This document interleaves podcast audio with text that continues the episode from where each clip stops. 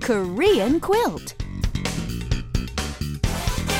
And here we go again, time for KQ. That's right, your guide to the Korean language and culture. Wow, Richard, I'm really digging the hat you have on. It's super fly. Ain't it though, girl? Yeah, it's bad. Um, yeah, but I bought two of them though. Would you like one? Are you serious?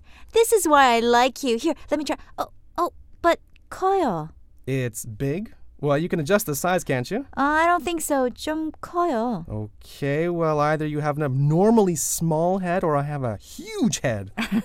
Your head, Richard. 너무 커요. It's too big, literally and figuratively. Uh, hey, that wasn't funny. All right, well, I don't know about the figurative part, but size-wise, I do have, well, let's let's admit it, a perfect shaped head. Yeah. Like a Roman sculpture. All right. Anyway, before Anna gets me and bops me on the head, let's talk about today's expression here, kayo, which means it's big. Right. And if you want to say it's a little big, then you just have to put the word 좀 before 커요. And if you want to say something is too big, then you just have to put 너무 before 커요.